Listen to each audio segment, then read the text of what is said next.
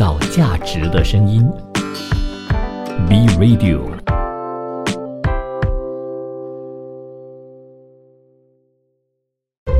一段文字，一寸养分，一种体悟，一份感动。儿童文学品读会，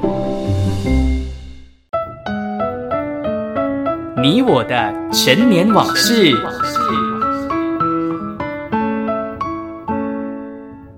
谢谢你继续留守创造价值的声音，B Radio，这里是儿童文学品读会。你好，我是 Vincent 武维。来到了这段时间呢，就是儿童文学品读会的小单元，你我的陈年往事啦。其实就是会跟大家在空中呢，一起呢，挖掘在你生命当中可能不小心遗忘掉的一些陈年往事的。那如果你是听儿童文学品读会的首播，也就是星期二晚上十点钟的首播的话呢，我相信啊，你应该听到非常非常多跟奥林匹克运动会有关的一些啊片头啊，或者是一些穿插在我们节目当中的一些片段的。最近全世界呢最热门的一个话题就是。二零二零年的东京奥运会，所以今天的儿童文学品读会的小单元《你我的成年往事》呢，就给大家分享跟运动会有关的一些成年回忆的。嗯，认识我的人都知道我是一个不怎么运动的人，怎么会有一些回忆呢？先打住，我先不要分享。先分享前几天呢，看到李子嘉以及成龙的对决的时候，我内心的感受的。我真的觉得啊，虽然成龙怎么说都是老将，然后到最后呢，我们还是输了这场比赛哦。但是啊，李子嘉在第一场的这个表现也是非常非常棒的。对，最令我感动的就是啊，其实我们的拿督李宗伟呢，有在他自己的那个社交媒体当中呢，就写了这么一段话来鼓励李子嘉的。那他到底写了什么呢？今天就在这边跟大家分享吧。李宗伟啊，他就说啊，他非常非常能够体会到他那种落寞的眼神的。因为呢，这不是李子嘉所要的结果。那李宗伟也跟他一样的，当年二十二岁的时候啊，就已经参加了二零零四年的雅典奥运会，而且呢，也是一样的止步于十六强的。所以现在李子嘉所正在面对的事情，就是当年李宗伟所走过的路的。而此时此刻呢，李宗伟特别能够明白李子嘉的心情的。那他在最后呢还说哦，子嘉，全马来西亚都是你最强的后盾，一定要加油，重新的振作，重新的勇往前进，在下一届的奥运会呢，必定可以得到更好的成绩的。我看了之后非常非常的感动哦，我相信啊，李宗伟这个前辈所给的鼓励文呢的力量啊，一定会大于我们所有平民百姓的。那现在呢，就给大家分享一下跟我的童年或者是跟我的成年往事有关的一些运动赛事好了。其实我的中学呢是一个男校哦，那大家都知道我就是一个不爱运动的人，所以呢，每一次运动的环节，也就是体育课的时候呢，我都会找一些也一样跟我不喜欢运动的人呢，就是在足球场或篮球场旁边呢，就是坐着聊天。老师当然也没有办法。对我们怎么样？因为我们的确就真的不喜欢嘛，强迫我们去做我们不喜欢的事，老师怎么逼也逼不了。所以呢，我们就真的就是在旁边聊天，聊得非常开心。对我们来说，体育课就是一个休息的时间啦。那如果你是国民型中学的孩子毕业的话呢，你一定会知道哦，在国民型中学的课外活动呢，会有啊制服团体、学会以及运动的这个啊课外活动呢，是一定要去参与的。那为了不让我的出席率非常的难看呢，所以我也一样会参与了羽毛球这个所谓的体育学会。但是呢，我啊基本上就是硬着头皮去，点了名之后呢，我就会跟我的同学一起，同样的又是坐在旁边聊天，然后呢，或者是在旁边做功课。反正呢，那段时间对我来说也是一个还蛮美好的回忆啦。虽然没有回家，虽然留在学校，但是呢，只要是体育学会的话呢，基本上。我都是只是去点名而已的，因为如果不点名的话呢，出席率很难看，那其实它会影响到我们毕业的那个文凭的啦。虽然这么一说，感觉好像我真的就是一个完全不喜欢体育的人，但是我要在这边很劲爆的告诉大家，其实，在小学的我呢是很爱运动的，而且可能还被爸爸妈妈怀疑是一个好动儿，只是因为我觉得，因为上了中学，所以都是男生嘛。那相较起其他的男生的话呢，我就稍微比较弱一点，所以就不想努力了。所以呢，就嗯，就直接觉得好啦，我不要运动好了，没关系。但是在小学的我呢，我跟你说，我曾经是代表班上去跳远的哦。嗯，为什么会有这种历史呢？我自己的历史呢，是因为哦，我很记得我在小学四年级开始吧。每天早上去上课之前呢，都会喝牛奶，所以当时候啊，四五六年级的我呢，其实长得非常的高。当然，就是相较起当时候的那个六年级、五年级跟四年级的班上的学生了。那因为我比较高，所以呢，我在跳远的时候啊，就没那么吃力。看不出来吧？对不对？我曾经竟然是全班数一数二高的男同学。当然啦，也因为我长得太快，长得。啊，比较快长高，所以呢，到了中学之后，好，我就停了，我就一直保持现在的这个高度。但是啊，我觉得这件事情对我来说也是一个非常非常美好的回忆，因为。真的，在我人生当中，从来不会代表任何一个团体去参加任何体育赛事，除了小学的那短暂的三年。虽然到最后也没有得奖，也没有得到任何的银牌、铜牌或金牌，但是呢，它的的确确在我的人人生当中是一个值得去说出来的一件事情了。OK，那说到小学的运动会的话，其实我记忆还蛮深刻的。因为呢，我们的小学其实没有自己的草场，那我们必须要拉大队去到学校对面的一个公立的草场，一起在那边进行我们一年一度的运动会的，所以呢，阵容是非常强大的。那刚好呢，那个操场对面呢有三所学校，两所小学，一所中学。那这三所中学啊，这三所学校呢，只有中学是有自己的操场的，所以两个小学呢，基本上都会在对面去进行他们的这个运动会的。那也因为。对面不属于学校范围嘛，它是一个公共的场合，所以呢，每一次啊，在进行运动会的时候呢，都会有非常非常多小贩或者是各摊位呢，去卖零食啊、冰淇淋啊等等的。那我们小朋友当然就非常的开心啦。那上了中学之后呢，我的中学时期啊，就有了操场啦。但是呢，我都说了嘛，我在中学根本就没有要代表我的班去做任何的体育项项目嘛。所以，我们这些不是选手的人呢，就会被安排到遥远，真的是遥远，就是草场的遥远的那个帐篷。那那个帐篷呢，真的很热。不过，我倒觉得热是另外一回事啦，因为呢，我们那一群完全没有代表班上去参赛的人呢，一样的就在那边观赛。但其实说是观赛而已，我们根本就看不到，因为太远了，而且我们是平行线的坐着，根本就看不到那边到底发生了什么事，甚至那个音响呢也没有办法传到我们坐在帐篷的那个地方的。我们其实呢，我觉得真的就是坐在那边，然后呢，不要不出席就可以了。然后我们有参与的是什么呢？有参与的就是唱国歌、周歌以及校歌而已。其他的我们就是坐在那边休息。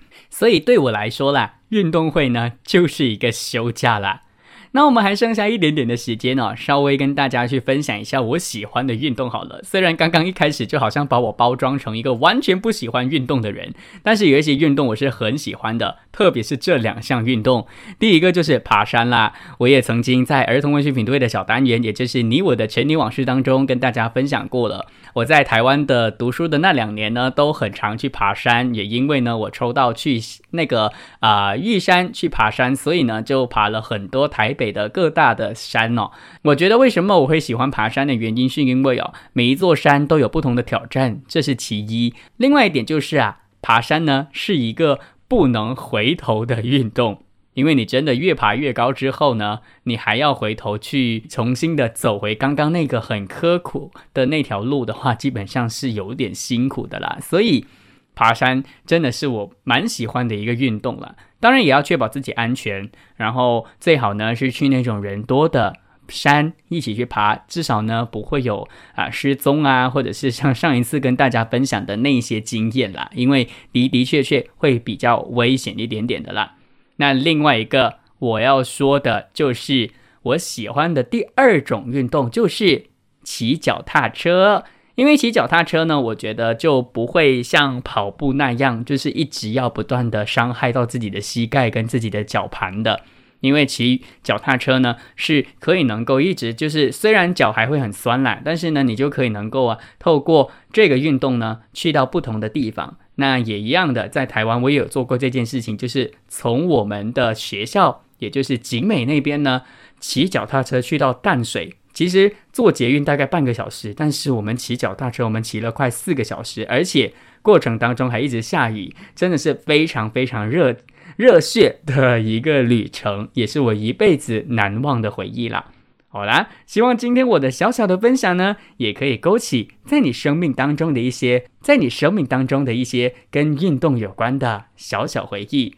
别走开，记得继续留守，创造价值的声音。B Radio 之儿童文学品读会，创造价值的声音。B Radio。儿童文学品读会，您日常的生活点缀。你好，我是 Vincent 吴维。你有没有想象过，如果有一天你突然收到了一个礼物，而那个礼物装着的是一只小怪兽，会是什么样的一个感觉呢？接下来的这部作品啊，就是把这件事情发挥得淋漓尽致，也说得非常非常的有趣的，说的就是小怪兽。作者叫做昆岩布莱克。他是一九三二年出生在英国的英国人，是英国当代儿童文学界非常有名的插画家以及作家的。那他几乎呢都得过了英国国内有关儿童读物的各项大奖的，甚至呢在一九九九年荣获童话桂冠诗人的称号的。那二零零二年呢，他还获得了国际儿童读物的最高荣誉，也就是安徒生插画奖。反正呢，他也是一个非常非常出色的作家。那既然那么出色，到底这部作品又会是怎么样呈现的呢？一起来听书吧。小怪兽，作者昆岩布莱克，翻译方素珍，北京联合出版公司出版。小怪兽。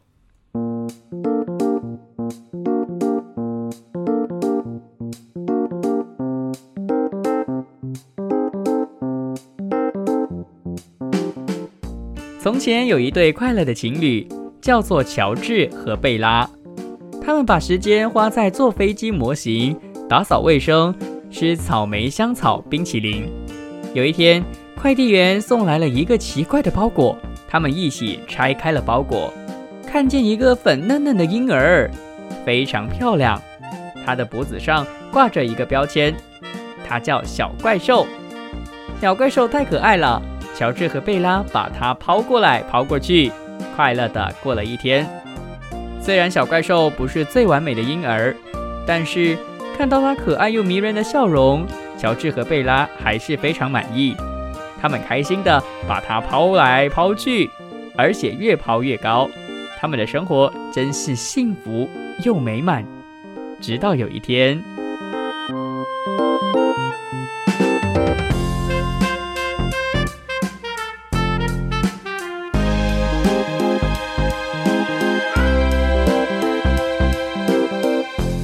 乔治和贝拉早上起床后，发现小怪兽竟然变成了一只好大的秃鹰，它的尖叫声非常可怕。到了晚上，叫声更加恐怖了。还有，我们该怎么办呢？怎么受得了啊？接下来，他们一早起床后，发现小怪兽变成了一头小象，把家里的家具都撞翻了，还把桌布往下拉，任何能够用鼻子卷起来的东西。他都把它塞进肚子里，还有真可怕！我们该怎么办呢？接下来，他们一早起床之后，发现小怪兽变成了一头野猪，全身沾满着泥巴的东西，啪嚓啪嚓的在家里跑来跑去。哎呀，真是糟糕透了，简直没完没了。接下来，他们一早起床之后，发现小怪兽变成了脾气暴躁的喷火龙，他把地毯烧焦了。还对着卖彩券的老伯伯的羊毛毡喷火，哎呦，真是太可怕了！他很快啊就会把整个房子给烧掉啊！接下来，他们一早起床后，发现小怪兽变成了一只蝙蝠，倒挂在窗帘上，而且发出一阵阵的哀嚎。第二天，它又变成了野猪，过几天又变成了大象，有时候它又变成脾气暴躁的喷火龙。哎呦，我们真的快疯了！希望它不要再变来变去了，维持同一个样子就好了。接下来一天早上，他们起床后，发现小怪兽变成了一只怪里怪气又全身长毛的小野人。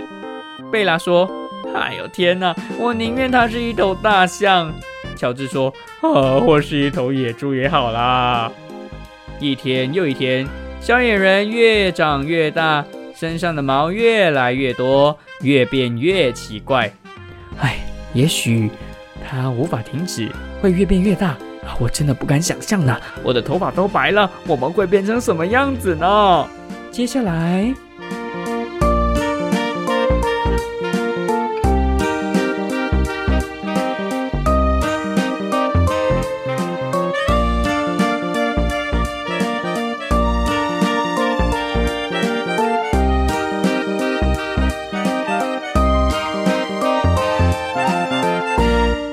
早上，乔治和贝拉起床后，发现大狼人变成一位斯文、帅气又有礼貌的年轻人。他说：“妈妈，我帮你拉椅子，我帮你们准备早餐。如果要我做任何事，尽管告诉我吧。”很快的，他认识了一名叫做贝利的女孩，他们俩都喜欢修理机车、插花、吃水果沙拉。不久。他们决定一辈子生活在一起。当他们要去告诉乔治和贝拉的时候，却发现乔治和贝拉变成了一对棕色的老秃鹰。他们张大嘴巴，咔啦咔啦的叫着，可以看得出他们很开心听到这个消息。人生就是这么奇妙，不是吗？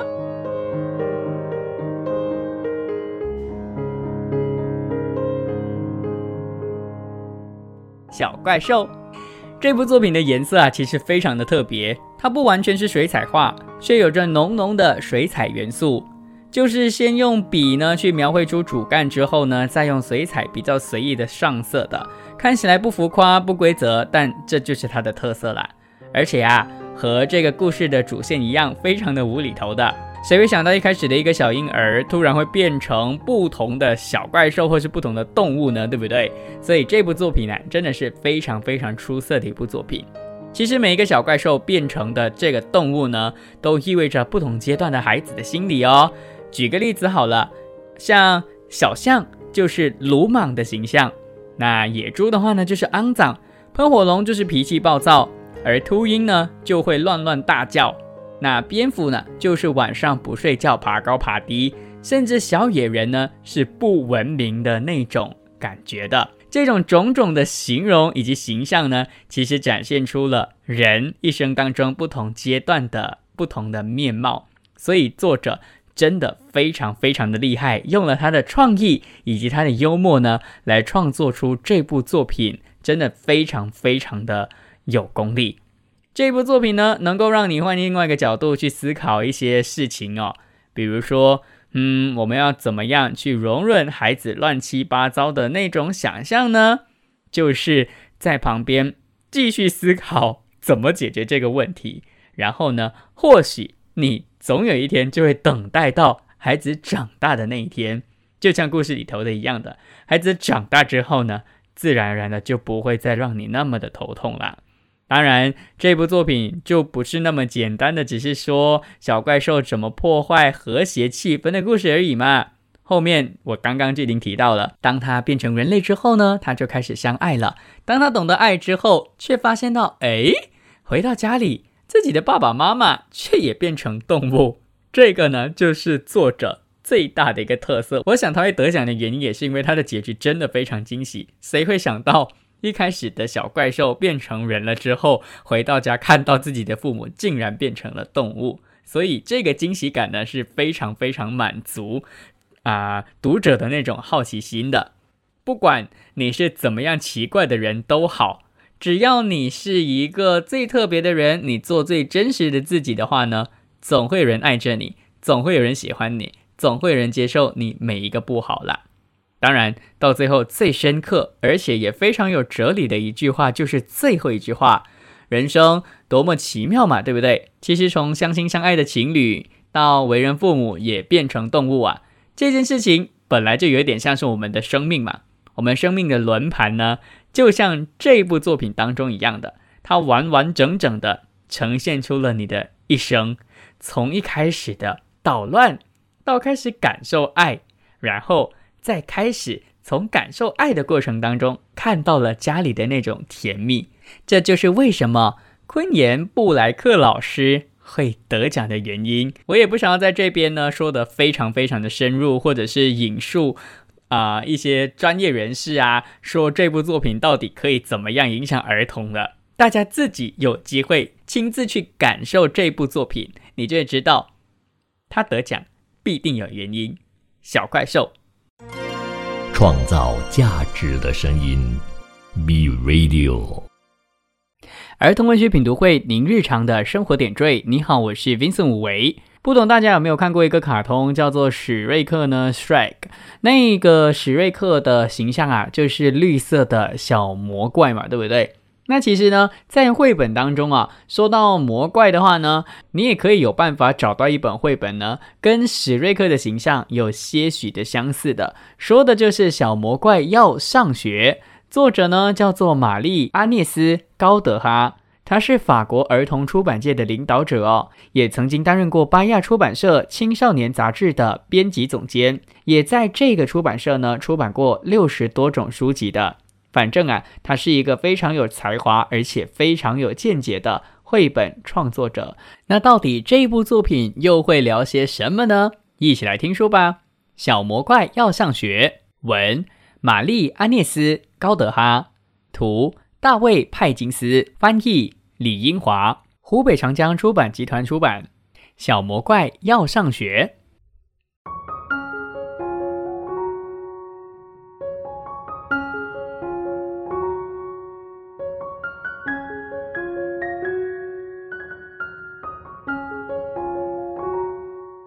从前有一个心地善良的食人小魔怪，他从来不吃人，可是小魔怪的爸爸妈妈最喜欢吃人了。每一次他们饱餐一顿之后，就会打着嗝，摸着鼓鼓的肚皮，满脑子想的都是明天要吃什么。唉，爸爸妈妈从来不陪小魔怪玩游戏，也从来不给他讲故事。在小魔怪家里，没有甜甜的苹果派，没有可口的牛奶米饭，也没有好吃的水果蛋糕。小魔怪讨厌这一切，他总是一个人待在自己的房间里，一会儿大喊大叫，一会儿跺脚。爸爸妈妈受不了，就大声地斥责他：“捣蛋鬼，你吵得我们一点胃口都没有了。”只有一件事情可以让小魔怪感到快乐，那就是藏在茂密的小树丛后面，偷偷地看小朋友们玩游戏。哎，小朋友们玩得多开心啊！他们怎么能玩出那么多花样呢？小魔怪惊讶极了。一天，小魔怪捡到了一本书，那是一个粗心的小朋友丢下的。书里有漂亮的插图，还有一些小小的黑黑的符号。小魔怪把书夹在胳膊下，飞快地跑回家。他知道那些小小的黑黑的符号会讲出很多好听的故事。晚上，小魔怪拿着手电筒躲在被窝里，仔仔细细地把这些符号看了一遍又一遍。可是他还是不知道他们在说什么。小魔怪难过极了。第二天一早，他就做出了一个重要的决定。他向爸爸妈妈宣布：“我要去上学，我要去读书。”爸爸满嘴塞着饭，口齿不清地说：“哎呦，不要说傻话了，吃饭了，快吃了。”妈妈也嘟嘟囔囔地说：“哎呀，别耍小聪明了，吃饭呐，吃饭呐。”可是小魔怪拒绝吃任何东西。第二天早上。爸爸只好领着小魔怪来到了学校。爸爸威胁老师说：“快教这个小笨蛋读书写字，不然我就把你们全吃掉。”小魔怪很不喜欢爸爸这样，他走到教室的最后一排坐了下来，决定好好念书。小魔怪学习非常努力，很快他会识字了。接着他开始念一个一个句子，最后他可以把整本书念下来了。他变得很快乐。不再大喊大叫，不再叹息，也不再跺脚取闹了。爸爸妈妈对这一切感到很奇怪。一天早上，爸爸妈妈没有像往常一样大吃大喝，他们把耳朵贴在小魔怪的房门上，听见小魔怪正在里面高声地读着一本故事书。爸爸妈妈听着听着就被故事吸引住了。故事结束时，他们突然大声地鼓起掌来，他们的掌声太热烈了，把小魔怪吓了一大跳。他惊讶地打开了门，哎，真好听哎！再讲一个，再讲一个。爸爸妈妈急切地请求，小魔怪非常高兴地答应了。他接着又读了三个故事。后来他觉得有点累了，站起来对爸爸妈妈说：“哎，今天已经很晚了，明晚我再接着给你们念好吧。”接下来的晚上，小魔怪放学一回到家，还来不及放下书包，爸爸妈妈就拉着他的袖子，让他再讲一个故事。随着故事情节的起伏，他们一会儿大笑，一会儿哭泣。有时甚至害怕得浑身发抖。一天晚上，小魔怪给爸爸妈妈读了一本教大家怎么做出好吃的菜的书，当然里面没有煮小孩的方法啦。从这一天开始，小魔怪放学回到家里，迎接他的都是美味的苹果派、香甜的牛奶米饭，甚至还有让人口水直流的水果蛋糕。哼哼，小魔怪终于可以美美的吃个够了。每天，小魔怪都可以享受美味的饭菜，他觉得好幸福啊！他决定在他生日那天要邀请所有的小伙伴到家里做客。不过，他忘记了他的爸爸妈妈可是都爱吃人的大魔怪哎！当他为小伙伴们打开门的那一瞬间，他才忽然想起，可是安安、奥奥、萌萌和赫赫他们都来了。小魔怪害怕极了。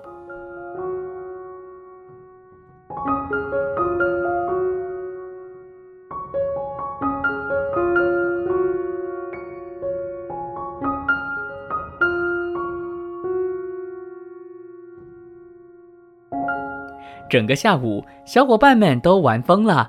他们一起跳舞，一起唱歌，一起放声大笑，一起打打闹闹。小伙伴一个接一个的附在小魔怪的耳边说。你的爸爸妈妈可真和气呀！小魔怪第一次发现爸爸妈妈真的很可爱，甚至在他们笑的时候也小心的不把长长的牙齿露出来。晚上，所有的小朋友都回家了，爸爸妈妈对小魔怪说：“哎，这些孩子多可爱呀！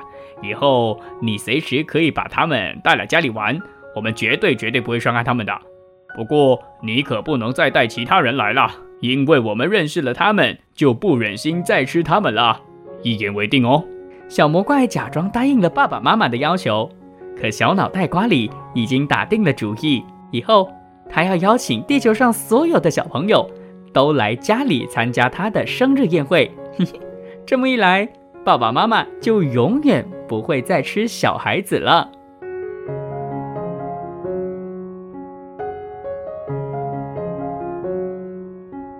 小魔怪要上学，这部作品呢，其实呢，从小魔怪爸爸妈妈的形象跟小魔怪本身的形象呢，真的有点可怕的，但是呢，却不会让你觉得很过分的，会让你恐惧的，因为它是儿童文学的作品嘛，所以画面当中呢，并没有吃人的画面的，所以啊，儿童文学是真的可以让孩子安心品读的重要的读物啦。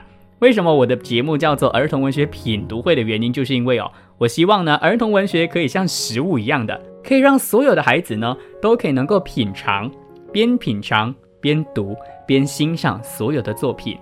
当然，回到这部作品呢，最重要的价值观呢，并不是要打破你对怪物的刻板印象哦，而是读书看书的好处以及效果的。所以这本书非常适合抱着孩子一起读，因为他们必定会感受得到阅读的喜悦。那对于我最大的一个感受，看完这本书最大的感受是什么呢？就是有时候啊，要影响一个大人是很难的一件事情，不如转战自己的攻略去影响孩子，让孩子去影响父母，就像小魔怪一样的世界就会更加的和平了。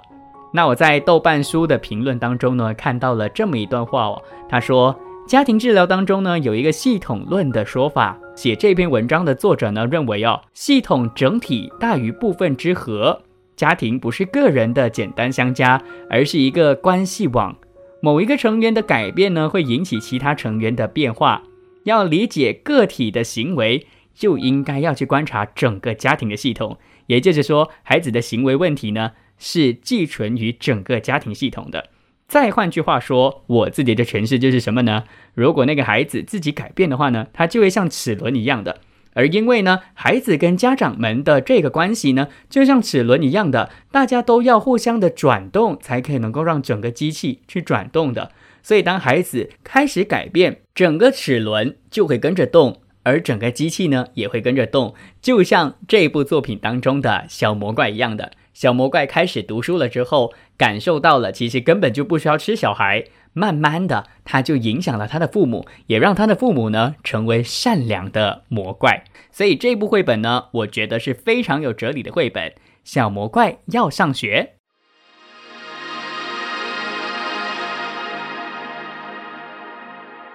创造价值的声音，B Radio。儿童文学品读会，您日常的生活点缀。你好，我是 Vincent 武维。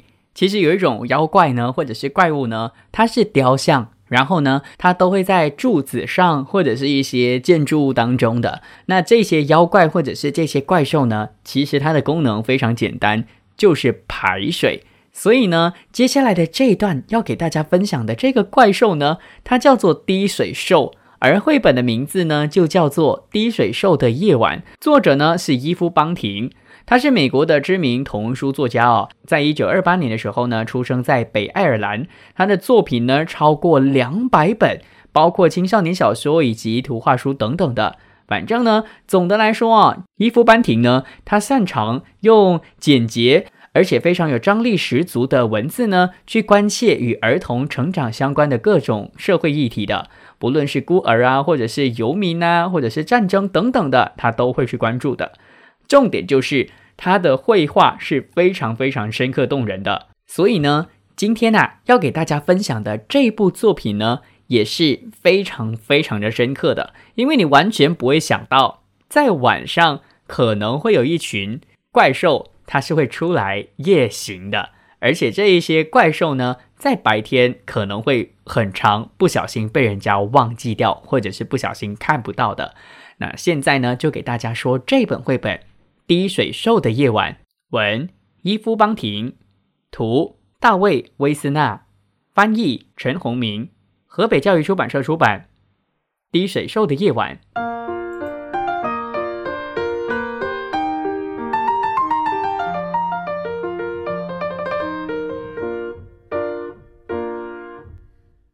滴水兽蹲坐在高高的屋檐，凝视着天空，空洞的眼睛眨也不眨，直到黑夜降临。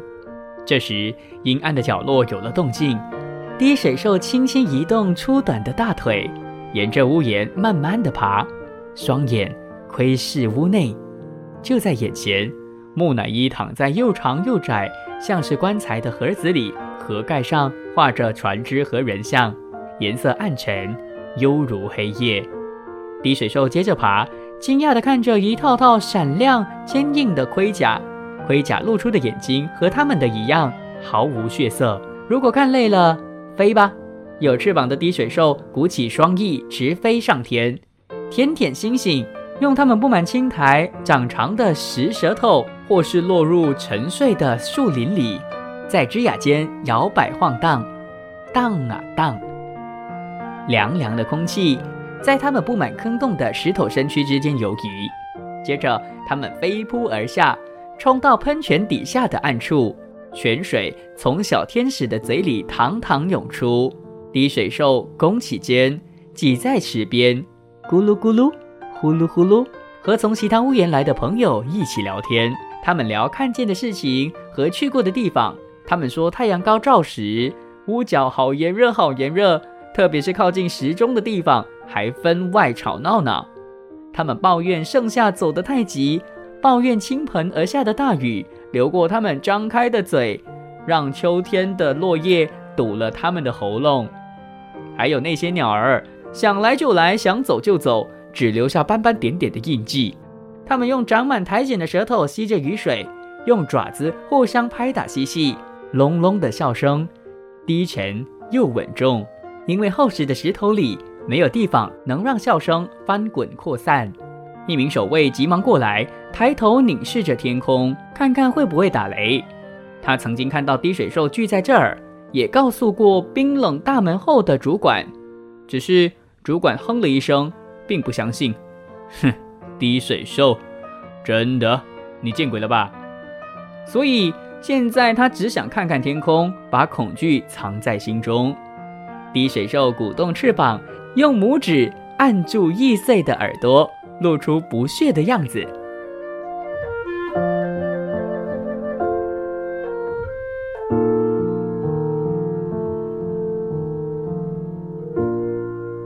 他们不爱人类，是人类把他们造成这样，还把他们放在只有灰鸽子才能够得到的高高突出的屋檐。他们尖声笑闹，为了要看守卫，紧闭双眼，落荒而逃。吼吼。滴水兽尖叫着，开嘴大声淘气的笑，守卫只好抱着头，弯着腰，快快的逃离。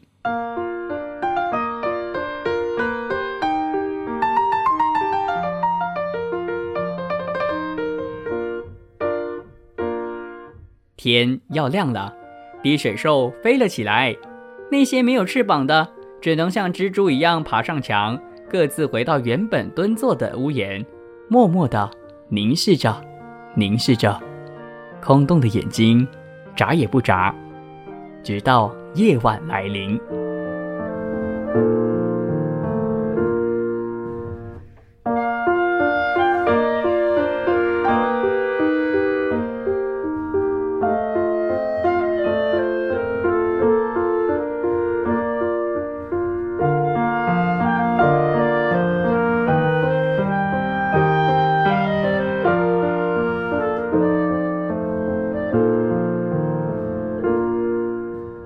水兽的夜晚，我想跟大家说，这部作品最大、最大、最大的特色就是，整本绘本完全没有颜色，全部都是黑白色。虽然这样感觉好像会很可怕哦，但是毕竟它是绘本嘛，所以呢，黑白的形象的滴水兽呢，其实一点都不可怕的。它其实让我想起了哪个地方呢？就是中国故宫的排水系统。听说啦，中国故宫的排水系统呢，有非常非常多的龙头，在下雨之后啊，这些龙头呢就会喷水，然后喷水的场景呢是非常壮观的。你有没有去过故宫看过这样的场景呢？如果有的话，或许可以加我的 IG，或者是在 Facebook 跟我互动交流的。IG 是 Vincent underscore 零八二七，V I N C E N T underscore 零八二七。Facebook 呢是 B Radio 儿童文学品读会。这本绘本的看点呢？这本绘本还有另外一个看点，除了黑白色之外呢，就是它充满着想象力。滴水兽原来会在不下雨的晚上就会起来，然后呢，去跟其他的雕像抱怨，跟其他的动物抱怨的。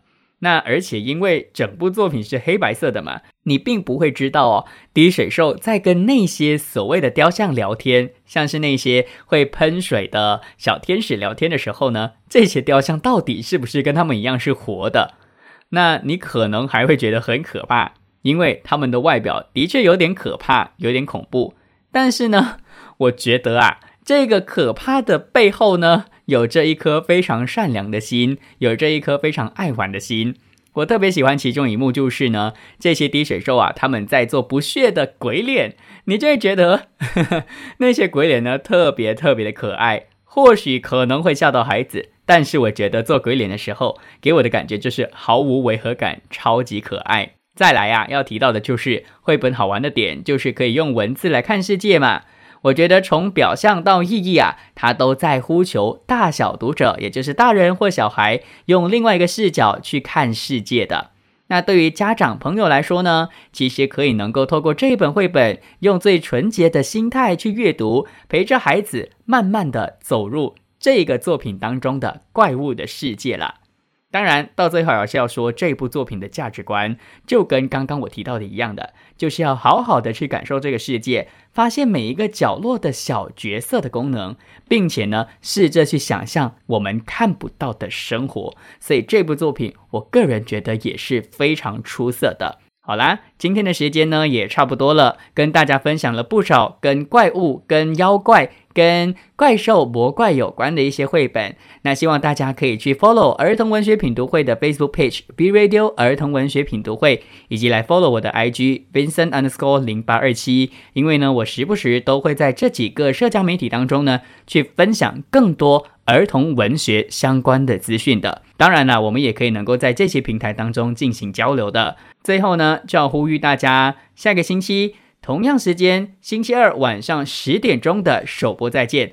当然，如果你是中间才开始听的话呢，也可以去下载其他的这个啊 podcast 的平台，包括了 B Radio c o 的官方的这个 apps，或者是 Spotify、Google Podcast 以及 Apple Podcast，搜索儿童文学品读会，你就可以能够重温所有曾经在星期二晚上十点到十二点首播的儿童文学品读会啦。下星期再见，拜拜。创造价值的声音。B Radio。